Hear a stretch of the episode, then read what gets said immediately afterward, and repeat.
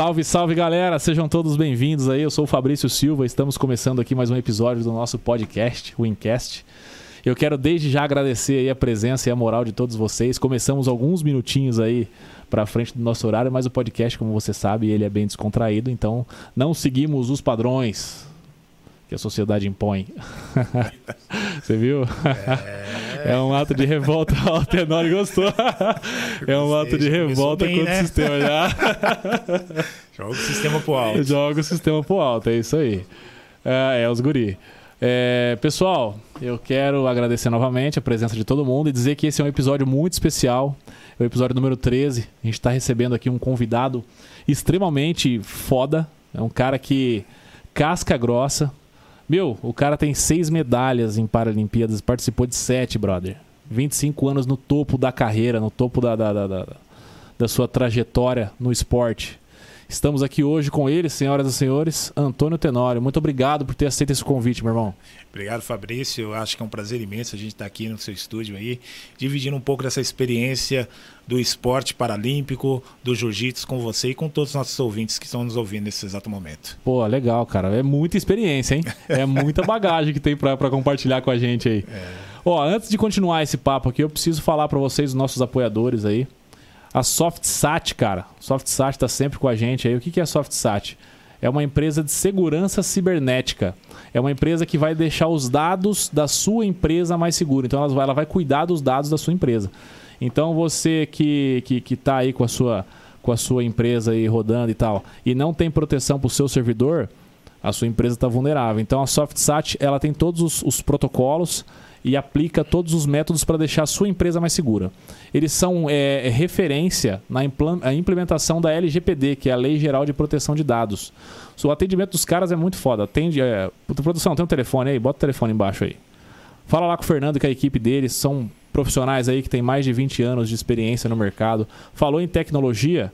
Meu, os caras arrebentam. Tem um Q R Code aí no canto da tela que aponta a câmera do teu celular para ele, tá aqui do lado aqui, né, produção? Isso. Aponta a tua câmera do teu telefone que vai te levar diretamente para os sites dele, deles, né? E você entra em contato lá e tira suas dúvidas, contrata a galera que eles são muito fera. Beleza? É, SoftSat, então. Galera, hoje a gente, também a gente tem aqui um, um sorteio, cara. A gente vai ter um sorteio aqui no nosso podcast. Na verdade, eu vou mostrar para vocês o que vai ser sorteado. É um kit lá da, da loja Quiks do, do, do, do, do... Aí, produção, isso aí que eu queria, o arroba. Lá, arroba loja Quiks. Isso aí fica lá no Shopping Norte, cara. Então eles eles estão fortalecendo com a gente aí esse boné irado. Já quero até pra mim um desse aí. Esse boné irado, essa camiseta. A gente vai sortear lá na nossa página do Instagram, domingo. E já se inscreve no canal, você que não tá inscrito, porque um dos requisitos aí é a inscrição no canal, tá? Então, depois confere lá no, no, no nosso Instagram, a partir de amanhã, que vai estar lá as regrinhas aí para você participar desse sorteio e levar esse kit irado aí para sua casa. Beleza? Então, segue lá, arroba loja Quiks. É isso, produção? Fechou? Tamo junto? Bom, um abraço para a galera que tá assistindo a gente aí, toda a minha família lá de Caraguatatuba que tá acompanhando, os meus amigos aí, os familiares, o pessoal aqui de José Bonifácio, do terceiro distrito de Rio Preto. A galera da Gracie Barra aí, os Pau Pereira, que tá acompanhando a gente sempre aí. Oh, só Pau Pereira, o homem tá aqui com nós, hein? Só Pau Pereira lá, na Tenório? Só Pau Pereira. Só casca grossa, cara. Tive, Brunão, Avatar. É isso. Só casca grossa tem lá. Só lenda. Tenório, pra começar aqui o nosso papo, cara, eu queria ver contigo, meu, você é de Rio Preto, você é de onde? Eu sou do A B C, sou de São Bernardo do Campo, vim pra Rio Preto faz quinze anos aí, a gente tá quinze anos aqui em Rio Preto. quinze anos por aqui? quinze anos por aqui. Entendi. Então você é, começou a sua trajetória no esporte, então, é, em São Paulo? Não foi... São Paulo. Comecei no, no Círculo do Mini Patrulheiro, em São Bernardo do Campo, na Vila Euclides. Meu primeiro professor foi o professor Evaldo Gomes, um cabo da Polícia Militar. Professor de judô? Professor de judô. Porra, legal, cara. Legal. Então você está quinze anos aqui em Rio Preto? quinze anos aqui em Rio Preto e a minha primeira... Uh, Em dois mil e onze, dois mil e dez para dois mil e onze, eu conheci, eu passando na rua, na Mogi, via uma placa Mestre Maurão, campeão mundial, falei, vou vir nessa academia treinar. Aí acabei pegando, pegando minha, o meu kimono e visitando o mestre Mauro, e lá eu conheci todos... Toda a rapaziada, o, toda da, Gracie a rapaziada Barra, da Casca Grossa da, da, da Gracie Barra. Pô, que legal, cara. Legal. Então, é, você começou treinando Gil com os caras lá. Bom, Gil não, porque o Brunão falou que não pode falar Gil, né? Ele chamou a atenção do detetive aqui, que é, é jiu-jitsu. Jiu-jitsu, é. eu, eu comecei a treinar jiu-jitsu no... Ó, tá vendo? Já, é. já me corrigi aí, ó, tá vendo? Em noventa e dois com o Pitoco, né? Foi meu primeiro ah. rolo em noventa e dois, depois que eu fiquei deficiente visual. É, eu tinha um amigo que chamava Eugênio, o apelido de Neném. Ele falou, Tenório, você não se interessa pelo jiu-jitsu? Vamos lá conhecer em Santo André, tem um professor muito bom, que é da Infight, ele, ele tá com academia, vamos lá treinar, vamos fazer um treino. Eu fui com ele, conheci o Pitoco, fiz um rolas lá, e depois eu fui pegando gosto. Depois eu me afastei novamente do jiu-jitsu, me dediquei ao judô. E em uhum. dois mil e onze... eu conheci a, a Gracie Barra, peguei a faixa preta com o mestre Mauro. Dez anos, então, que você tá com faixa preta de jiu-jitsu? Dez anos. Show de bola. Ó, oh, e você, como que foi essa, essa questão da, da tua deficiência, cara? Como é que, que aconteceu? A minha deficiência, eu, eu fiquei monocular, eu perdi a visão do olho esquerdo através da brincadeira, estilingue mamona, brincando, um moleque muito Acertou. bom de mira, acabou acertando meu olho Acertou esquerdo. Acertou seu olho? Acertou meu Putz, olho, eu perdi cara. a visão. E depois, aos... com quantos anos de idade você tinha? treze anos. treze anos, tá. Né? E depois, aos dezenove anos, trabalhando, eu acabei pegando a infecção alérgica, descolamento de retina. E era para mim ficar cego, fiquei deficiente visual. Entendi. E, e tô aqui, tô aqui Entendi. vivendo. Mas ó, o judô entrou na sua vida antes disso, então? Sete anos de idade, por intermédio do meu pai, senhor Graciano Tenório da Silva. Ele era lutador de judô ou não? Não, meu pai nunca fez nenhum tipo de artes marciais, mas ele achou a necessidade de me colocar na artes marciais, porque eu era um garoto inquieto, muito levado. Entendi, então energia lá em cima, né? Me colocando na artes marciais, um esporte que doutrinava, o judô doutrina, né? Então ele acabou me colocando ali, eu me identifiquei muito rápido com o judô, porque era um judô, era, é luta de contato. Sim. E eu gostei muito. E, e aos nove anos eu comecei a, a minha carreira de... de competição, no clube da Volkswagen, com o professor Tsutomu Mitsuma. Começou a competir, então, com nove anos já, com bem prematuro, então. Já, já. É, naquela época não era, né? Porque criança, o mesmo peso de um adulto tinha uma medalha também de uma criança. E a gente era muito exigido naquela época. Hoje, a, as regras do esporte mudou muito, né? Uma criança com nove anos, ele não pode competir, ele faz sistema de festival. Ah, entendi. Então, hoje não pode. Com não, anos. não pode. Ah, o certo é não competir. O certo é incentivar a criança... a estimular ela a gostar da competição para depois ver se ela vai virar um competidor ou não. Porra, excelente, cara, excelente. É, nesse tempo aí que você começou a treinar e depois aconteceu o primeiro incidente aí com a, com a mamona, você praticamente teve que já começar a adaptar o teu treinamento ou não? Não, porque não me fazia falta. Eu era monocular, enxergava bem, né? Ainda sentava no fundo da classe ainda. Entendi.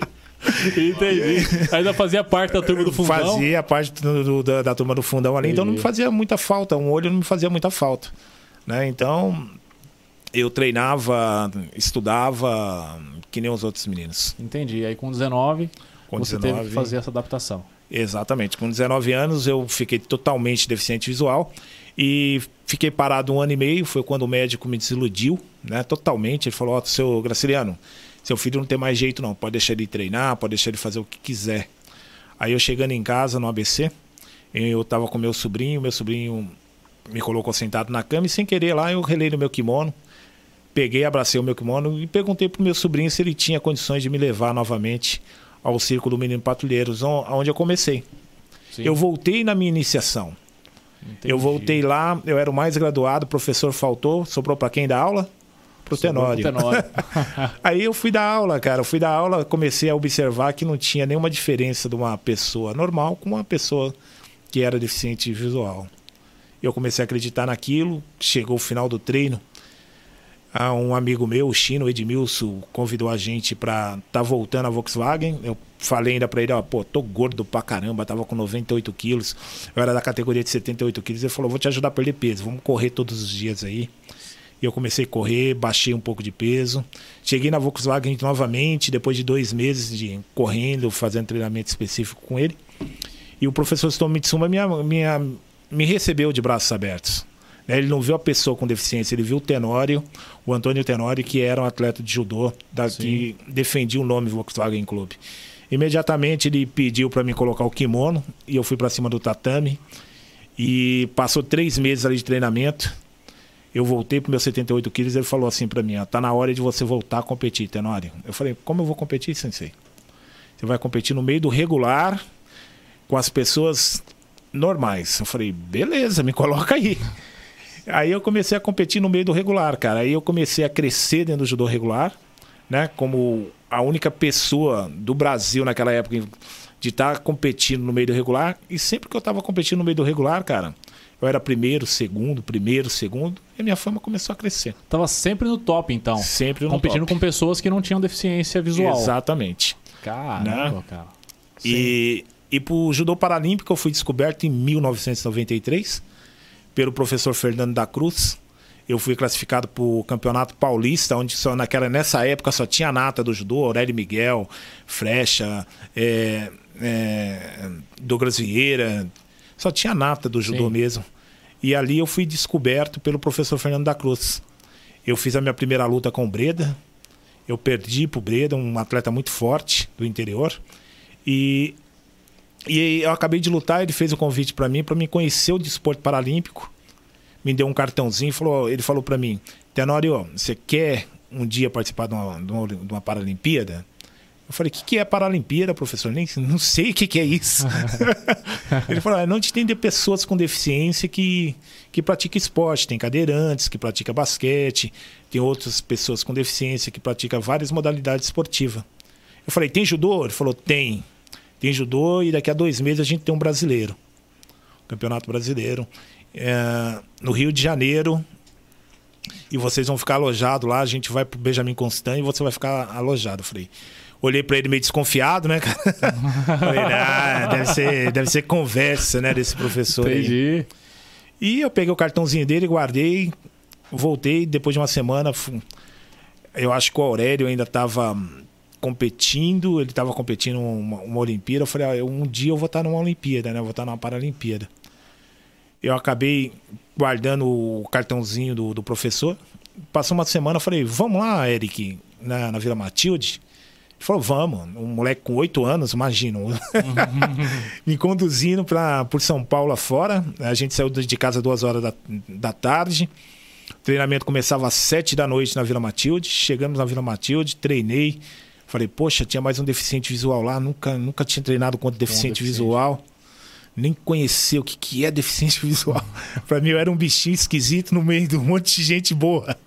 Nossa, cara. E, e ali eu, eu vi que o judô paralímpico poderia me trazer outras oportunidades, né?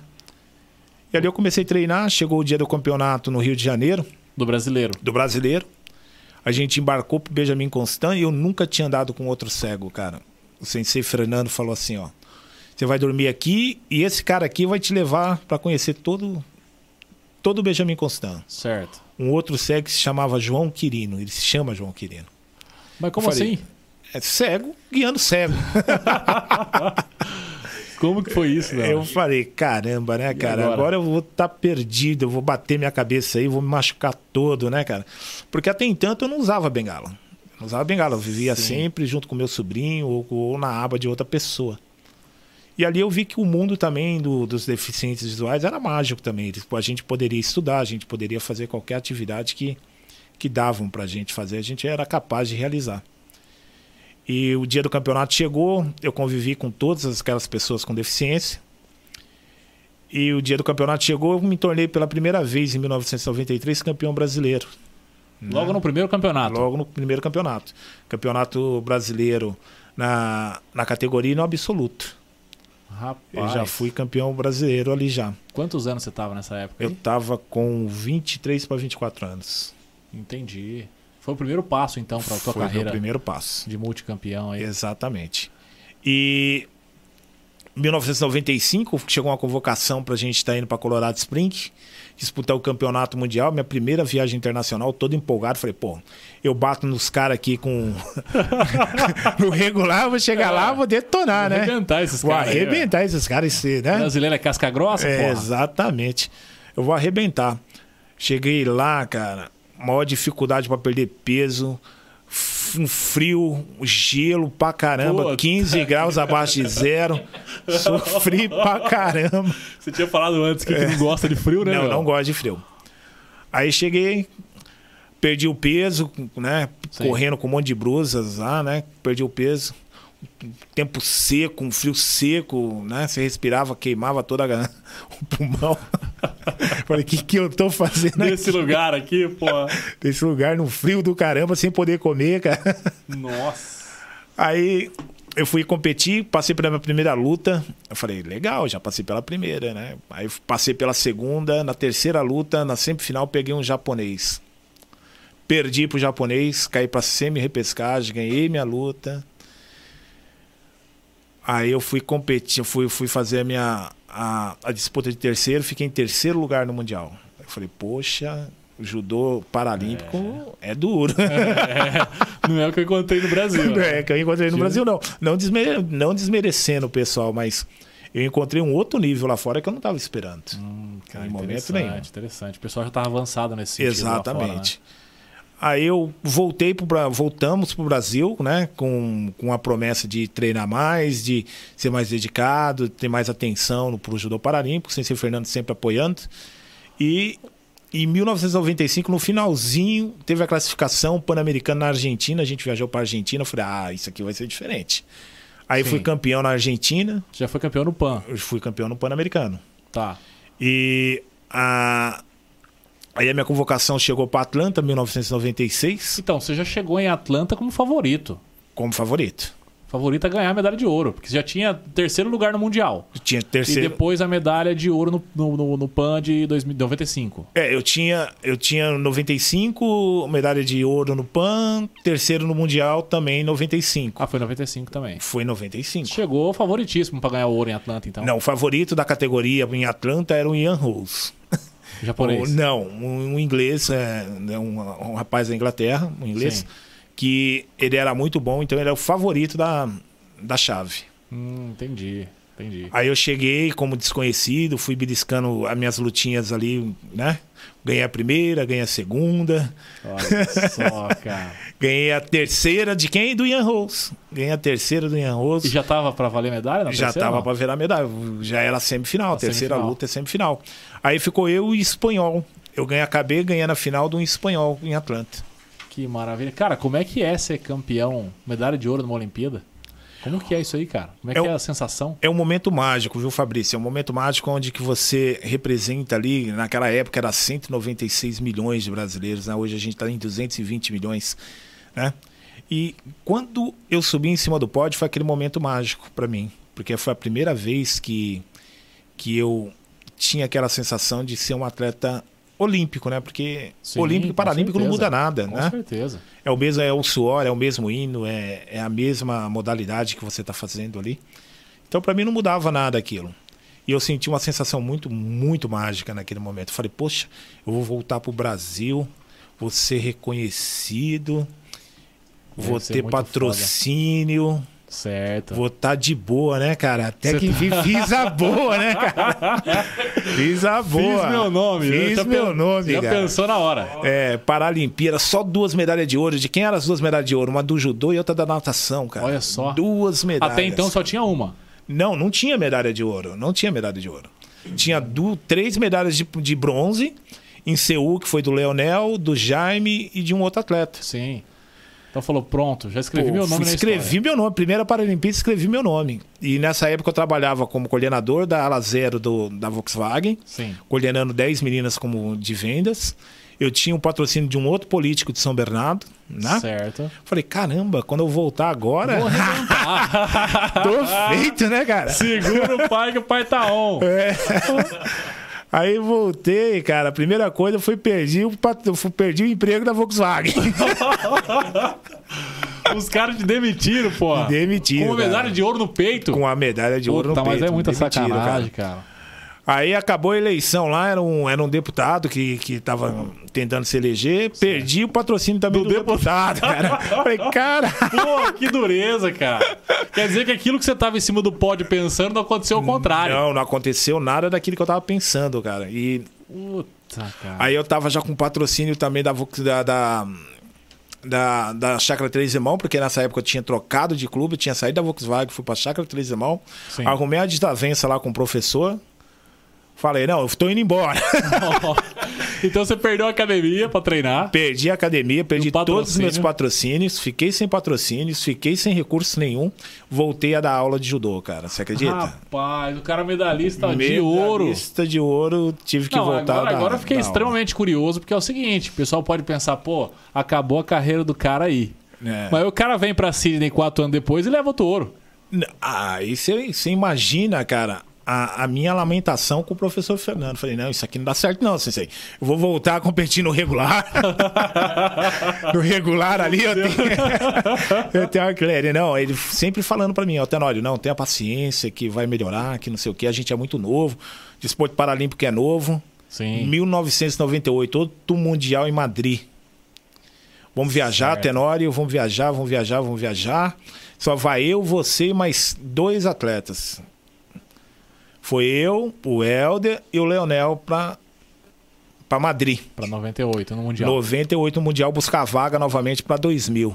Certo. Cheguei lá relaxado, fui brincar com, com o australiano lá. Tomei ah, invertida, no... terceiro lugar de novo no Mundial. Ei, cara. Terceiro lugar de novo no Mundial. Mas eu, eu tava consciente já que, que eu já tava classificado, né? Sim. Tranquilo. A vaga em dois mil a, já estava garantida. A vaga do terceiro colocado no Mundial já estava garantida. Voltei, teve um, um outro Pan-Americano nos Estados Unidos, ganhei o Pan-Americano, né, da, da modalidade de noventa e nove. dois mil viajamos para Sydney. E, e foi um fato histórico, Sydney. Sydney, para mim, foi um fato histórico, porque o, o, o Comitê Paralímpico foi criado em mil novecentos e noventa e cinco. Sim. Em mil novecentos e noventa e cinco foi criado o Olha Comitê só. Paralímpico. E, e por ironia do destino, em dois mil, o Brasil não trouxe na Olimpíada nenhuma medalha de ouro. Não sei se vocês lembram. Em dois mil? Em dois mil. Eu não lembrava desse fato, realmente. Em dois mil, a única chance com, com, com o Pessoa, né, que, que era aquele joker lá, que, que montava o ba, ah, Baluarte lá. Uhum. É, que montava não. aquele cavalo, é Baluarte, né? É, é, puxa, o Balu... puxa o nome dele depois. Eu não sei, aí. Cara. Fernando Pessoa é escritor, porra. Não, não. É, é, o, é, eu, é o cavaleiro lá. Puxei depois. E ele, tinha, ele montava um cavalo, o cavalo refugou, não pulou, não trouxe a medalha de ouro. Sim. A Olimpíada foi um fiasco, né? Ah, o hino nacional cara. não tocou, não nenhuma, tocou vez, nenhuma vez. Nenhuma vez. Aí esse presidente, o João Batista, né? O João Batista, um cara que... que era muito esperto, cara. A gente não tinha mídia nenhuma, ele convocou... Rodrigo Pessoa. Rodrigo Pessoa. Rodrigo Pessoa.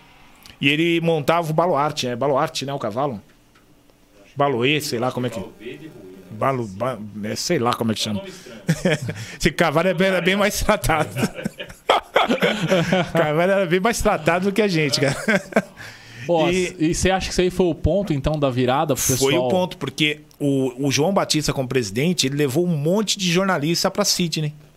Certo. Para estar tá demonstrando ali que o esporte paralímpico era forte também, que tinha, que tinha mídia. Potencial ele levou pra potencial para trazer medalha.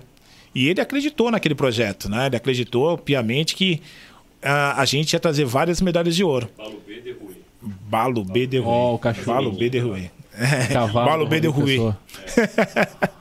e, e a gente pagou todas as despesas para os jornalistas e o eu não, né? O Comitê Paralímpico pagou. Sim. Da época. E a gente levou vários jornalistas para Sydney. E dali os caras começaram a transmitir todo momento, todos os nossos treinamentos, a nossa adaptação, que foi em Manaus, a nossa adaptação para ir para Sydney, Sydney foi em Manaus. Ah, é? A Vila Olímpica de Manaus. Entendi. Uma Vila clima. Olímpica ruim pra caramba. Já faz vinte e um anos, já não é. Tem problema reclamar. Não, não. É, é, mudou muita coisa, né? Ah, mas... mas por conta do clima de, da, da, de Sydney ser parecido ou não? É, exatamente, é? Porque o clima de Sydney é parecido com, umidade um, e tal. Com o do Brasil, exatamente. Entendi. E a gente fez a adaptação toda ali no, em Manaus. E a gente chegou o dia da competição, a gente viajou pra Sydney. Ó, oh, e as despesas eram tudo pagas pelo comitê? Era tudo pago pelo comitê, naquela época era Indesp, chamava Indesp, secretaria lá do... Hum, entendi. Você não tinha custo lá. Nenhum para viajar, para competir? Não, a gente nunca teve custo para competir. Entendi. A gente nunca teve custo. Bom, mas em Sydney você já chegou como um lutador caro já. O cara que vai chegar e resolver e levar o ouro pro Brasil. É, eu era o favorito, né? Eu era o favorito. Em Sydney eu era um dos favoritos. Porque é, o cara não. que me enganou no Mundial, eu esqueci como é que ele se chamava, é Anthony, Anthony Clacker. Anthony Clacker. Ele chegou a ser campeão nesse noventa e... Não, não, não. não, não noventa e oito? Não, não chegou a ser campeão, não. Ele perdeu ah. depois a, a luta. Entendi. Mas só que eu não me lembro pra quem que ele perdeu a, a, a final. Sim. Eu não sei se ele foi campeão ou não, você entendeu? Eu não me lembro mesmo. E, e ele chegou como favorito da categoria, porque tinha ganhado de mim, do campeão paralímpico de mil novecentos e noventa e seis. Sim. E, e ele era o favorito. Chegou o dia de eu, de eu competir, meus, meus parceiros de competição competiram tudo primeiro, o judô sempre era um dos primeiros a abrir a, a, a esporte, competição, né? né? E meus parceiros todos perderam, né? E todo mundo confiava ou acreditava que eu ia trazer pelo menos alguma medalha, né? Falava, ó, oh, Tenório vai competir, vai entrar. E chegou o dia de eu competir. Fui, ganhei, ganhei a minha primeira luta, ganhei a segunda, ganhei a terceira, a quarta luta eu ganhei. Saí perdendo para um francês, cara. Nossa. Saí perdendo para um francês, reverti a luta. Fui para a final, ganhei. Ganhei. O Antônio Cracker nem subiu, cara. Nem subiu no, nem no, subiu no pódio, pódio. Nem subiu no pódio. E você levava o seu segundo ouro. E eu levava meu segundo ouro. E foi, meu prime... foi o primeiro ouro, primeira vez que tocou o hino nacional em solo em Sydney, na Austrália. Na, na, na, ah, na Austrália. Porque na Olimpíada não tinha nenhuma medalha. Exatamente. Entendi. E, cara, segue, segue um, é um tremendo fiasco, né? Eu tô vendo seu retorno aqui, eu tô olhando pra cá. Eu tô bem alinhado com você aqui, ó. É, tô bem é, alinhado. É? Vamos procurar eu no fone, produção. Tá saindo som nos dois fones ali, né? Eu acho que só tá, sinal... saindo, tá só, só, só saindo desse game, do direito. Ah, entendi. Depois a gente e... corrige essa falha técnica. E... Porque cega é assim, né, cara? Tem uma caixa de som lá, o cara tá olhando pro outro lado lá, só que o palco tá aqui, ó. O palco tá na frente, entendi.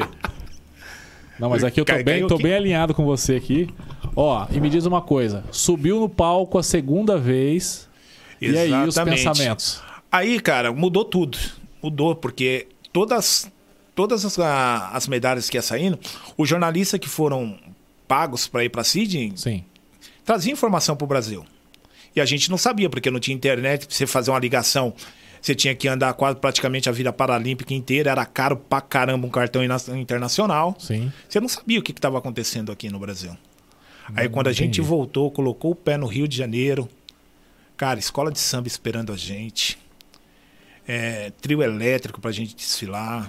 Show de bola, a recepção Carro foi totalmente bombeiro, diferente, então? Totalmente diferente, cara. Aí foi quando o desporto paralímpico começou a aparecer pro Brasil. Ah, foi onde virou ah, a chavinha, então. Exatamente. Aí eu já tava, eu já tava em outra vibe já, porque eu já tava no Rio de Janeiro, eu fazia parte do I B D D com a Tereza Amaral, Sim. eu era atleta do Vasco da Gama, já tinha a Loterge como patrocinadora, Nossa. aí minha vida começou a mudar. Aí ah, as coisas começaram a mudar então em Sydney. Exatamente, em Sydney começou a mudar. Rapaz, cara, então aquele ouro foi importantíssimo para o segmento da foi, carreira. Foi, porque foi o primeiro ouro que saiu. Na, na, naquele ano ali, né? Naquele na, na... ano. Cara, interessantíssimo. E como que foi uh, depois a questão da, da, da, da, do, do treinamento? Você, através desse patrocínio, você manteve um treinamento forte para chegar na... na... Foi... Cara, Atenas a próxima, né? Com o dinheiro que eu dois mil e quatro ganhava, assim, eu vivia muito bem, né? Eu vivia muito bem, porque eu tinha um patrocínio do I B D D, eu tinha um patrocínio do Vasco da Gama. O Vasco da Gama não pagava não, sabe, cara? Eu recebi um salário só do Vasco. Foi o maior calote olímpico. O Vasco também. O Vasco tá foda, hein? O Vasco, é histórico bom, isso, então, hein? Calote olímpico, mas só tinha atleta de ponta lá. Era da, da, da equipe de, né? Era de ponta, era só de, top. Era top. E onde que tinha aquele escudo, eu chegava com aquele escudo. Pô, você é atleta do Vasco? Do Vasco. Cara. Uma pressão danada. Uma pressão, danada. Mas abria a porta. O escudo do Vasco abria a porta. Ah, então fazia parte do pagamento, então. É, é, exatamente. Eu não ligava muito porque foi, Por me abriu de... muita porta, né? Eu ganhei o patrocínio da Loterge, naquela época a loteria do Rio de Janeiro. Sim. E, e foi me abrindo várias portas. Aí eu falei, pá, deixa. Aí o Vasco acabou, o projeto olímpico dele acabou. Eu vim pro São Paulo Futebol Clube, comecei a me preparar. dois mil e quatro chegou, né? Sim. Aí... Você tava pelo São Paulo dois mil e quatro. Eu já tava pelo São Paulo Futebol Clube. Eu passei por uma época pelo Flamengo, mas não fiquei uma semana, porque eu vi também que eu ia tomar um calote. Aí eu recebi um convite do Aurélio, né? Que o Aurélio era, era diretor de judô. Sim. Eu falei, ah, vou, vou voltar para São Paulo. Aí foi quando eu voltei para São Paulo novamente e comecei a, a competir e treinar ali no, no ginásio de Ibirapuera. Entendi. No Projeto Futuro. Isso entre as Olimpíadas Sydney e Atenas. Sydney e Atenas. Viajei para a Itália, eu não ligava muito para treinar para Mundial, fiquei vice-campeão mundial. Né? Vice-campeão na Itália? Vice-campeão na Itália. É, consegui a vaga ali para disputar em A em intenção Atenas. Do Mundial, então, era classificar para a Olimpíada, né? Para a Paralimpíada. Exatamente, né? era, era é, um modelo de escada para mim, estar se classificando para uma Paralimpíada. Era um modelo de escada. Eu não visava, eu nunca visei Mundial. A Entendi. Única vez que eu visei Mundial foi em dois mil e seis, que eu fui campeão mundial. Entendi. Né? Ó, mas me diz uma coisa, é, até... Você nunca sofreu com lesão, cara, na tua carreira? Não, já, já te... Já... Eu... Em Atenas aconteceu um fato muito... muito... assim, muito engraçado, mas também muito bizarro comigo, né, cara? Faltando ah. quatro dias para competir, eu treinando com, com o Alexandre, do pesado, né, de um brasileiro, ele... Ele sem querer deu um chute no, no meu joelho, ou sei lá se foi por querer também. Lesionei um centímetro no menisco, cara. Nossa. Aí todo mundo querendo me tirar da competição, todo mundo querendo me tirar da competição. Eu falei pro chefe da, da, da equipe médica, ó, eu assumo a responsabilidade, me dá uma cadeira de roda e me dá uma enfermeira e fisioterapia todo dia. Em dois dias eu tava andando com o joelho desinchado, fui competir e me tornei tetracampeão paralímpico. Caramba, cara, né? Impressionante isso, hein? Isso então praticamente você trouxe essa medalha na raça. Na raça, porque, porque até então você estava fora da, da, da competição. Queriam me tirar de toda forma da competição. Uh, eu me lembro que no dia que eu fui competir, tinha um médico que me acompanhava, que saía do meu lado, fazia uma luta com pressa de gelo no joelho e eu ia voltava para lutar novamente em faixa e, e gelo novamente, saía da luta. Então foi quatro lutas dessa forma. E né? conseguiu trazer e a medalha de ouro. Tetracampeão paralímpico. Tetracampeão paralímpico. Atenas dois mil e quatro. Aí eu me igualei a um japonês, né? Ele era tetracampeão paralímpico, eu também fui tetracampeão paralímpico. E isso no Brasil é um fato inédito, inédito. né? Porque três quatro, med... é, três... três medalhas consecutivas de ouro. De ouro. Caraca. E pensar, você nunca pensou em desistir? Não, nunca pensei em desistir. Desistir, assim, eu pensei em desistir naquela, naquele momento, assim, de cabeça quente, de, depois de, de noventa e seis, eu pensei, realmente falei... Porque não, chegou aqui e perdeu tudo praticamente, Perdi né? tudo. Mas graças... Conseguiu se reinventar, né, Tenório? Exatamente, né? E acho que a vida tem que ser assim mesmo, né? E... Eu acho que foi agora, cara, dois mil e seis, dois mil, dois mil e cinco, a gente começou um novo ciclo para... para Pequim. Para Pequim em dois mil e oito, né? É, exatamente. A gente viajou para Bromar para uma semana de treinamento. Eu estava gravando algum, alguns tapes para um, um filme que a gente tem, B um Tenório em Pequim. Eu fui campeão mundial em Bromar em dois mil e seis. Porque eu treinei para ser campeão pra mundial. Para ser campeão mundial. Essa você foi Falei, pra... não, eu vou ter que ter um título. Não vamos brincar, não. É. Não vamos brincar, não. Porque, né, sempre batendo ali na trave, fazendo é, gracinha, acabei só tendo um título de campeão mundial. É o único título da equipe masculina também, tá? Ah, até, até hoje? Até hoje. Eu sou o único campeão mundial. Mundial. Mundial paralímpico masculino. Puta, muito foda isso também. E... dois mil e sete teve o Pan-Americano no Rio de Janeiro. Eu fui campeão da primeira versão do Pan-Americano no Rio de Janeiro. Em dois mil e oito a gente estava com a equipe de gravação do filme Tenório em Pequim, toda em, em, na China. Uhum. E todo mundo tinha falava, falava assim, pô, Tenório, será que ele vai ser campeão paralímpico novamente? trinta e sete anos nas costas. E eu acabei sendo campeão. Quarta Olimpíada, né? Quarta Olimpíada. Eu acabei sendo campeão paralímpico novamente, me tornando o maior atleta do Brasil e do mundo, com quatro medalhas consecutivas de ouro. Ah, verdadeira lenda viva, né? Tetracampeão. Tetracampeão ah, paralímpico. É para poucos isso aí, hein, Tenório? É... E aí, quando você subiu nesse pódio do tetracampeonato, que você já tinha esse conhecimento que era, tava fazendo realmente a história no Brasil, o que, que você pensou? Cara, a, a imaginação minha é de que a gente estava construindo um caminho para outras pessoas com, com deficiência. Porque a história é de construção, é um legado que a gente pode deixar no meio do esporte, né? Uhum. E esse legado começou a ser construído, porque não era mais só o Tenório e meia dúzia de deficientes visuais que praticava judô. Eram várias pessoas já que praticavam judô através das minhas conquistas. Né? Sim, estava arrastando uma multidão ali. Exatamente. Né? E veio também a, a, a uma lei, né, que, através do Pelé, que foi, foi, que foi muito boa para o esporte, foi a Lei Pelé, que ele emprestou o nome dele, né, que se chama Lei Pelé. Sim. E se criou também o Ministério de Esporte. Entendi. Né? A, começou a, a facilitar os trâmites. Começou pra, a facilitar. Os atletas porque, que estavam vindo, né? Exatamente. Aí começou a surgir recursos para a gente ter é, condições realmente de, de locais bons para treinamentos, hotéis para a gente dormir, porque até aí a gente dormia em escola, no chão, você entendeu? Comia Entendi. Quentinha. Hoje em dia não, hoje em dia um paralímpico hoje, ele sabe que é dormir no chão de uma escola. Cara, e você tem consciência que você tem parcela nisso, né? Sim, eu tenho, eu tenho. O meu legado eu ajudei a construir, o, a história do paradesporto eu ajudei a construir. Porra, muito foda, cara, que legal. Isso é, é muito, isso é importante para quem às vezes não acompanha aí a, a trajetória, saber a origem de tudo isso, né? E ele falou, ele citou aqui o B um, e o B um é um documentário que conta essa trajetória da, da, da, da, da, de Pequim, né? De dois mil e oito. Sim, né? Exatamente. B, como é que é o nome dele? B um... B, B um Tenório em Pequim. Tenório em Pequim. É um documentário, pessoal, que está disponível nas plataformas aí, nos streaming. Assiste aí que vale muito a pena, cara. É bem interessante. É. É, e, e foi a primeira vez que filmou a trajetória... Foi um, a primeira um, vez que filmou um atleta, a trajetória assim. de um atleta. Porra, isso é legal, né? Através do Felipe Braga, ele era diretor do Mandrake, veio, filmou, filmou com a gente.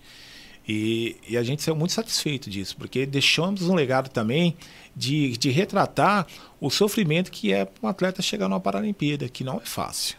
Exatamente, né? Cara. Que o mesmo suor que derrama um olímpico, derrama um para um para-atleta. É uma, né? uma, uma, uma caminhada árdua, né, cara? Exatamente. É. E em dois mil e doze, cara, dois mil e doze... Londres, eu, né? Londres, eu fiquei em terceiro lugar do, na, na, na competição. Eu estava com outros, uns outros né, planos na minha vida, né? Eu queria sair da, da, do esporte para entrar na vida política. E eu Sim. acabei não fazendo nenhuma coisa nem outra. acabei fazendo nenhuma Entendi, coisa nem outra. Cara. Porque um atleta que não se concentra nos seus afazeres é bem complicado. É, graças de alto a... nível assim, Exatamente. Né? E graças a Deus aí eu consegui ainda um terceiro lugar. Aí depois eu voltei com a cabeça no lugar novamente, foquei. Sim. Né? Largou a vida política? E Larguei vida a política. vida política e me dediquei totalmente novamente pro, pro judô. Pro mesmo. judô. dois mil e dezesseis. dois mil e dezesseis, Rio de Janeiro. Rio de Janeiro. Como é que foi competir em casa, em casa, cara? Como é que foi essa experiência aí? Cara, primeiro a gente tinha aquela, o peso da idade. Quantos anos você estava em dois mil e dezesseis? Eu estava com quarenta e seis anos, acho. Certo. quarenta e seis anos. Eu acho que você deve ter enfrentado aquele... Porque sempre tem aquele, a turma do mimimi, né? Aquela galera que, porra, o Tenório tem quatro ouro. Ih, mas na última ele ganhou prata. O Tenório acho que já passou o tempo dele. Exatamente. Você deve ter enfrentado isso, né? É, porque eu vinha de um bronze, né? Eu vinha de um bronze. De um bronze. E isso. de um ciclo muito ruim. dois mil e onze, cara. Uh, eu, eu perdi em Antalya, na, na, na, uh, na Turquia... Sim. Para um garoto novo, né, cara? Que eu nunca tinha perdido para um, para um americano. Eu nunca tinha perdido para ele. Perdi a semifinal para ele. Fiquei novamente no Mundial em terceiro. Em terceiro lugar. Falei, caramba, eu nunca perdi para esse cara. Perdi. Aí todo mundo, né? Veio, puta, né? Falando, ah, o Tenório acabou, né, Sim. cara? O Tenório acabou. Que não o brasileiro sei, gosta de fazer isso, né? Adora fazer Nossa, isso, cara. Cara. Adora fazer isso. Aí a gente foi pro Pan-Americano, no Canadá. Novamente perdi para esse mesmo cara, cara. No Pan-Americano também, do mesmo ano? No mesmo, não. Foi dois mil e quatorze, dois mil e quinze. Ah, tá. Antes da, do dois mil e dezesseis é, essa, no Rio. É, tá. Antes, antes do, do Rio de Janeiro. Acabei perdendo para ele. E todo mundo falando assim, poxa, o Tenório não vai dar, não vai dar resultado, não vai dar resultado. E o que aconteceu comigo de novo? De, de novo? Perdi todos os patrocinadores. Não. Então você foi pra, no Rio aqui, você estava praticamente... Sem patrocínio. Sem patrocínio. Eu só estava com a ajuda do governo federal e da Caixa Econômica Federal. Mesmo com todo o legado já de quatro medalhas Mesmo de ouro. Mesmo com todo o legado de quatro de medalhas bronze. de ouro, uma de bronze. Eu fiquei sem patrocínio, os caras boicotam.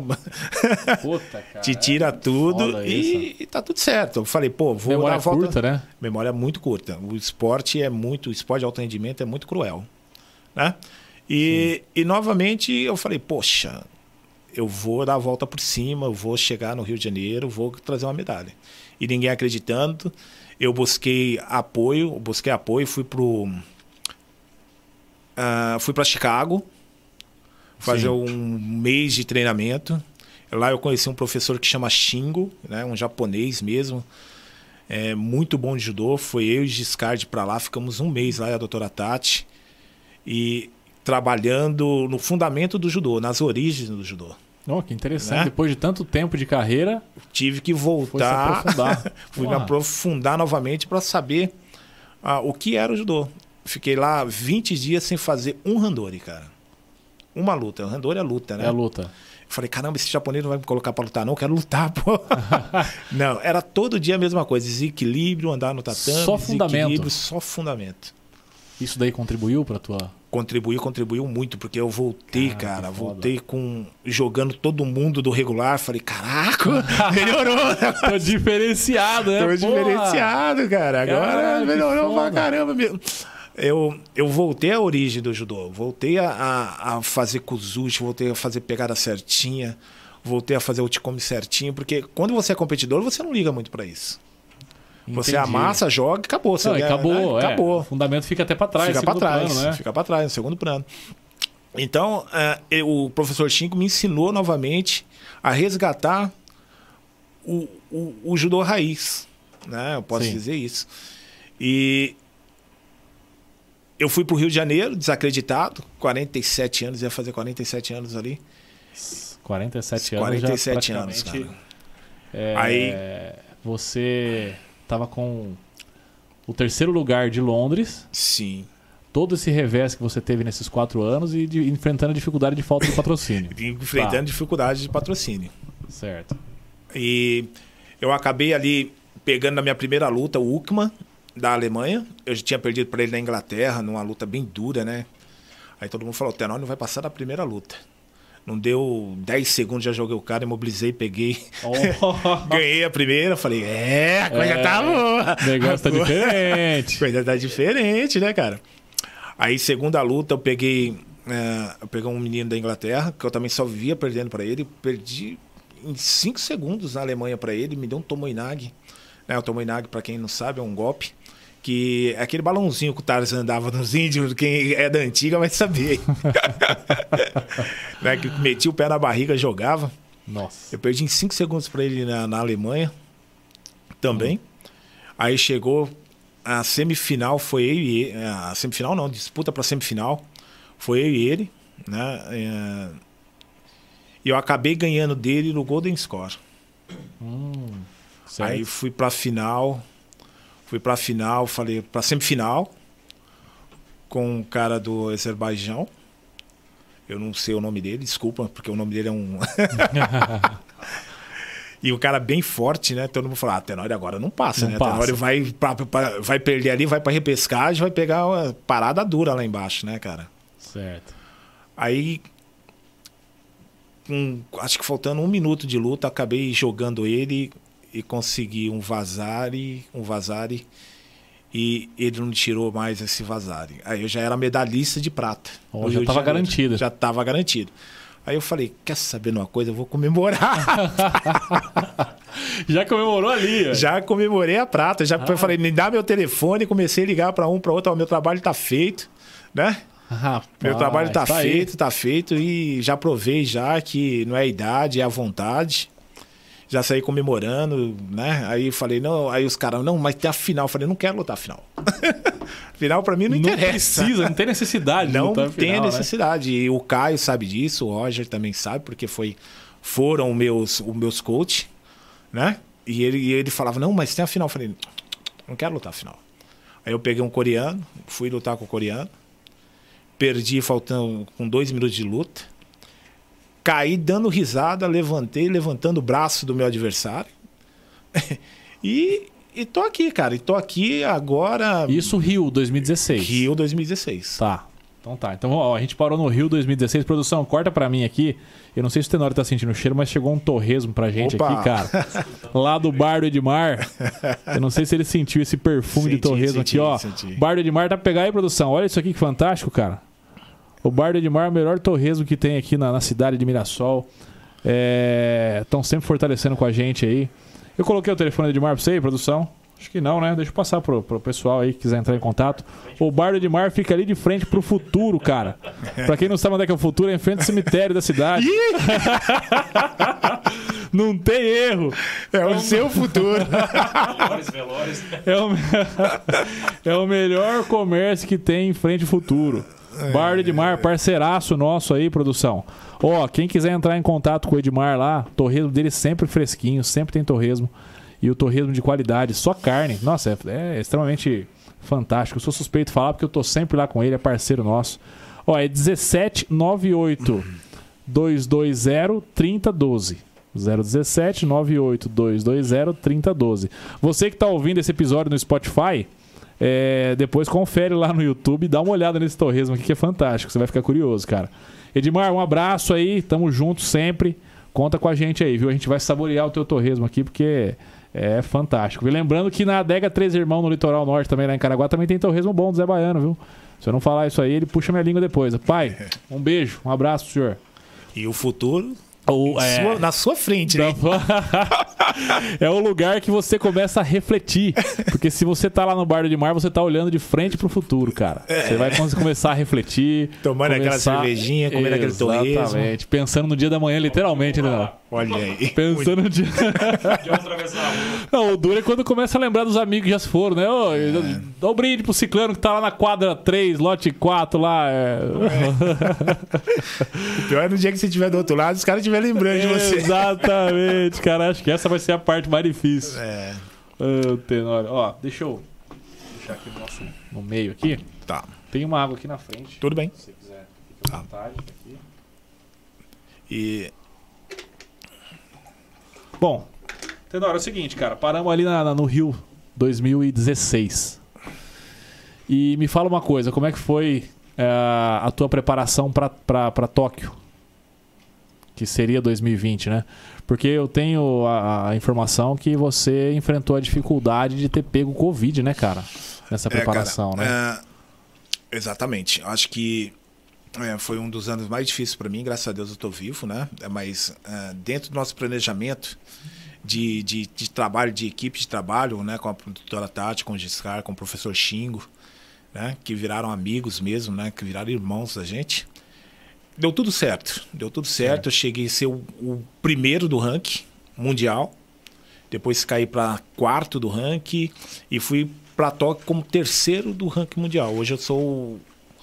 Sou o único brasileiro a terceiro do ranking mundial masculino, né? Atualmente você é o terceiro? Eu sou o terceiro. Uhum.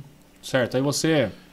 Uh, você estava na preparação, pegou tava... Covid, você chegou a pegar a forma grave da doença? Você... Peguei uma forma grave da doença, contraí o vírus numa fase de treinamento, indo para o C T de treinamento. Uhum. E fiquei com oitenta e cinco por cento do pulmão comprometido. Nossa, Duas cara. semanas de U T I, dezoito dias de internação. Isso praticamente há poucos meses da competição. Faltando dois meses para a competição. Né? Faltando dois meses para a competição, acabei pegando Covid. Já saí do, do, do hospital tendo que fazer alguns exames, né? Porque a gente tinha uma, um, uma viagem para Baku, para o Azerbaijão. E, e eu tinha que participar desse campeonato, porque só faltavam dois campeonatos para encerramentos. Né? Eu fui um dos primeiros atletas a ser vacinado também, fui um... Primeiro atleta paralímpico, né? E olímpico a ser vacinado. É um fato histórico aí no meio do esporte também. E, infelizmente, né? Chegou tarde a, a, a vacina para mim, mas eu sou muito grato de ser o primeiro atleta a, a, ter, a, a ter sido vacinado. A ter sido né, vacinado. E eu embarquei para o Azerbaijão. Lutei mal para caramba, porque eu estava me recuperando da Covid, ganhei a primeira luta... Ganhei minha segunda luta, na terceira eu perdi, fiquei em sétimo no Azerbaijão. Do Azerbaijão a gente migrou para o interior, mais profundo ainda, perto lá da... Uh, uh, da zona de guerra do Azerbaijão. Nossa, o pessoal que briga, aqueles clãs que brigam. Exatamente, ficamos em Goigói, né? Ficamos um mês em Goigói para entrar na Inglaterra. Entendi. Isso período pandêmico aí, né? Pandêmico. Aí ficamos ali em tempo de adaptação, de, em tempo de, de adaptação para entrar na Inglaterra. Sim. Ficamos um mês lá treinando. Falei, pô, vou chegar na Inglaterra agora melhor, né? De respiração, de, de fôlego. Chegar voando. Vou ficar, vou ficar, vou ficar bem, né? Tô bem. Aí ganhei minha primeira luta também na Inglaterra. Já perdi a segunda. Falei, ih! Não vai dar certo, não. Aí ganhei a terceira. A terceira luta. Qual que era o status desses dois campeonatos aí? Tinha algum status? Era final de, de, de, de chaveamento para a cabeça de chaves. Ah, para organizar como é que ia ser a Olimpíada. Como é que ia, ia ser a sequência de luta da Olimpíada. A sequência de luta, quem ia ficar, quem ia sair, entendi, quem ia permanecer. E eu acabei perdendo ali também, fiquei em sétimo também na Inglaterra, voltamos para o Brasil, saiu o ranking mundial, me deu o terceiro lugar de posicionamento, eu falei, pô, legal, sou cabeça de chave da, sou cabeça de chave em Tóquio. Uhum. Fomos para Tóquio, mas eu tava, eu tô ainda me recuperando do Covid. Eu não tive tempo hábil desde quando eu saí do hospital para tá uma, fazer uma recuperação legal. Certo. Eu cheguei em Tóquio sentindo muito desgaste físico. Cansaço. Cansaço, um sol, um sol de quase cinquenta. Ah, você tava falando aqui antes que o Japão, ao contrário do que muita gente pensa, é quente, né, nessa época é muito, do ano, né? É muito quente. É muito quente. A alimentação não ajuda, né? A alimentação não ajuda, é uma alimentação totalmente diferente, é uma que cultura que diferente. Que come, cara, né? A gente tinha uma cozinha brasileira, né? Mas a comida de lá é muito regada no shoyu. Ah, entendi.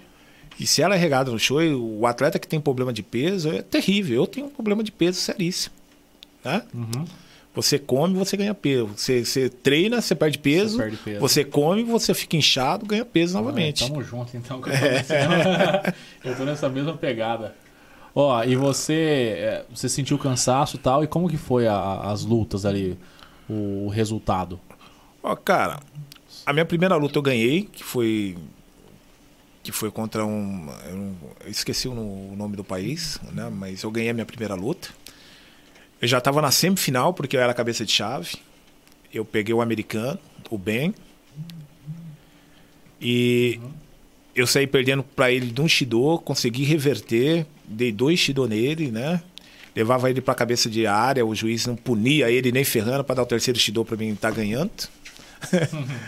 E eu comecei a me desesperar, fui, comecei a cansar depois do Gold Score, cara, do tempo, do tempo é, extra de luta, né? Eu comecei a cansar. Sim. Falei, vou levar ele de novo para a cabeça, para a ponta de área, vou fazer uns, umas entradas ali, o juiz vai parar a luta e vai punir ele.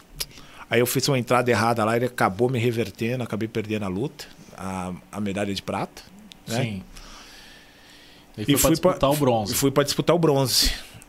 Aí o tempo me traiu, cara. Saí ganhando do cara de Vazari. Sim. Faltando três segundos, avancei a perna errada, o cara tava empatou a luta já, né? Comigo, cara.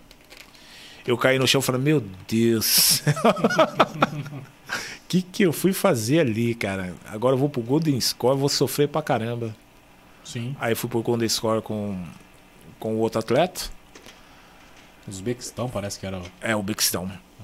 Acabei me desesperando um pouquinho ali, porque já tava bem cansado das outras lutas, já vinha de um cansaço, fadiga muscular. Acabei fazendo um ultimato ali, um golpe que é de perna, né? E, e aí ele acabou me revertendo. Foi quando ele ganhou. O atleta muito bom, persistente. E, e acabou ficando com o terceiro lugar em cima do pódio. Entendi. E você, eu, eu li que você deu uma declaração depois, dizendo que se você tivesse movimentado um pouco mais as pernas, você teria levado a luta, né? Exato. Era só andar. Aqueles três segundos. Três faltava, segundos. Né? Era andar para um lado, para o outro. Mas não, eu tive que avançar a perna esquerda para frente, onde que ele já estava insistindo várias vezes num golpe ali. Maravilha. Cara, eu quero... É, você... Eu vou pegar um torresmo aqui, cara. Opa! Do, do futuro, do Bar do Futuro. Do Bar do Futuro. Esse daí Opa. é top, hein? Pode ficar à vontade aí. Aproveitar para mandar um abraço pra galera aqui, enquanto o nosso querido Tenório saboreia o torresmo do Bar do Futuro, Bar do Edmar. A galera que tá no chat aí. Uh, Reginaldo Antônio, um abraço, meu irmão. Tá aí, boa noite, Fabrício Fran, todos do programa. Bom programa. Valeu, irmão. Um abraço, viu? Acompanhando a gente aí. Uh, o Fábio Faitarone Freitas, famoso D T lá do Gracie Barra. Boa, pessoal. O pessoal da G B tá esperando o dilúvio passar e prestigiando o podcast. E o grande campeão da vida e dos tatames. Dos, dos tatames. Grande Antônio Tenório. Um abraço, Fabião. Um abraço aí a galera da Gracie Barra aí que tá sempre fortalecendo com a gente também. Edson, o Hudson Rodrigues, cara. O Hudson Rodrigues é um jogador caro do Balacobaco lá. Um abraço pra galera do Balacobaco Futebol Clube aí. O time da Cris. Não, não, eu fui ver o jogo lá. A Cris falou: você estreia quando? Eu falei: calma, espera um pouquinho, Cris. Deixa eu pegar um condicionamento físico. Mas deixa a nove separada. Hum. Deixa a camisa nove separada pra mim. Que eu vou chegar chegando com o pessoal do Balacobaco lá, hein? É, o Augusto Bueno, parceiraço nosso, tá sempre acompanhando também. Um abraço, Gu. Um abraço, Marquinho Rude. Um abraço pro Renan, que tá sempre acompanhando a gente também. Meus primos de Caraguatatuba lá, Washington, que é jiu-jiteiro. Luta pra caramba também, que tá acompanhando a gente aí. O meu irmão, o Fábio Silva, do programa Cê Gosta. Esse não faz gol nem luta. É, aí a produção tá falando que esse não faz gol e nem luta, mas ele agora corre, atleta, cara. É, Fabião. Fabião, a produção depois. Vou mandar esse recado pra ele depois. Um abraço, tá, meu irmão. Um abraço pra todo mundo. Tá boicotando, cara. Tá, você viu? Isso daí tá. Ele tá. Você precisa acompanhar ele nas, outras, nas redes sociais, produção. É foto no pôr do sol, hum. é foto tal, entendeu? Tá, tá todo Nicolas Cagezinho, ele tá... É o guri. Um abraço, meu irmão. Um abraço pro Thiago Barbosa, Michele Barbosa, minha cunhada Eliane Alves. Estão sempre com a gente também aí. Agradecer a moral de todo mundo. O Glauco Souza. Grande Tenório. Pau Pereira demais. Época boa que ele treinava com a gente na Gracie Barra Sapão. Cara, obrigado, Glauco. Acho que... a gente vai estar sempre treinando, treinando juntos, porque eu sou da casa da Gracie, eu sou, sou formado aí, por aí. Vai ser sempre um prazer estar junto com vocês, né? Apesar que eu estou meio afastado, porque a gente está na B um Impacto Esporte lá. Mas vocês são de casa, na hora que vocês quiserem ir para lá também, fazer um treino com a gente, todo respeito. A gente está lá juntos, para a gente estar tá fazendo aquele... rolinha bem solto. Bem solto. A gente, os caras vieram aqui, a gente percebeu, né, produção, como é que é solto, né? O Brunão falou assim pra mim: Fabrício, vamos lá conhecer a academia e tal. Aí o papo foi rolando e falou: não, quando chega alguém pra conhecer a academia lá, nós vamos pra matar o cara. Nossa senhora, eu acho que eu vou dar uma segurada nessa. Ó, o Adriano Fernandes fala: boa, eu tô aqui em Palmas, tô vendo esse monstro. Os. Os. Ó, lá de Palmas, Tocantins. José de Arimateia. O Joston é de um ótimo judoca que tem lá também, o Joston Pacheco. Ah, é? É de tá, lá? De lá de Tocantins. Oh, tá lá, cara, em Tocantins. Lá. Tocantins. É difícil a gente conhecer alguém do Tocantins, né? É um é, lugar longe, assim. É um que... lugar longe. E quente, viu, cara? Calor lá, né? Você pensa que aqui é quente? Cent... Rapaz. Centrão do Brasil, né, meu? É... Rapaz do céu. Galera, é... um abraço pra todos que estão acompanhando aí. Acho que pulei o nome de alguém, tem bastante gente mandando mensagem. É... O pessoal tá falando que tá ouvindo eu mastigando torresmo aqui. Vocês estão ficando com vontade aí, né, cara? É isso que tá acontecendo. É, e o microfone é bom, segundo a produção aqui. Ô, Tenório, é o seguinte, cara. Você é... veio aí pra essa Olimpíada, essa Paralimpíada agora de, de, de Tóquio aí, recuperando do, do Covid. Conseguiu, foi quinto lugar, né? Ficamos, ficamos em quinto. Né? Quinto lugar, top cinco. É. top cinco do mundo. E eu queria saber de você o seguinte, cara. Qual que é o segredo pra você ficar vinte e cinco anos na elite do esporte, encabeçando o esporte? Como é que funciona isso na tua vida? É gostar do que você faz, né, cara? Eu, eu gosto do que eu faço. Eu gosto de estar entre as quatro linhas, né? Competindo. E, e pra mim é uma satisfação muito grande quando eu tô de kimono. Eu, de frente pra um adversário e um juiz no meio ali... cronometrando a minha luta. Legal. É eu e ele e o juiz, né? Porra, legal, cara. Isso pra mim é um momento mágico. E esse amor pelo que você faz se transforma no resultado, então. Não é uma, uma questão imposta pra você, né? Não, não é uma questão imposta. É uma questão que eu gosto e que, felizmente, se transforma em resultado, que nem você acabou de dizer. Excelente. E como é que é a alimentação? É... Como é que é a vida de um atleta de ponta? Minha alimentação, cara, é comendo torresmo do, do futuro. Aí sim, hein? Aí sim. Tomando cerveja quando dava pra tomar cerveja, né? É, cara, não, já tinha, já fiz o que tinha que fazer. Né? Já sofri muito com a alimentação, hoje eu não sofro tanto, não.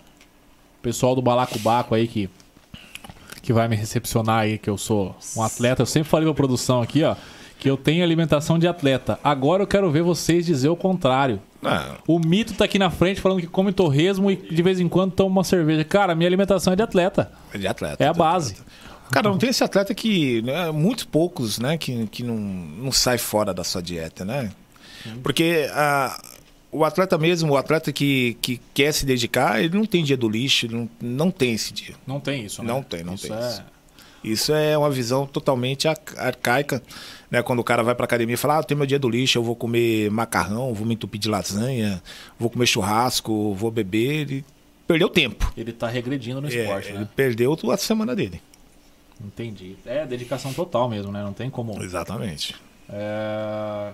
Você depois... É... A gente falou da, da, da Gracie Barra, que em dois mil e onze você conheceu o pessoal e se graduou lá em faixa preta. Você chegou a competir?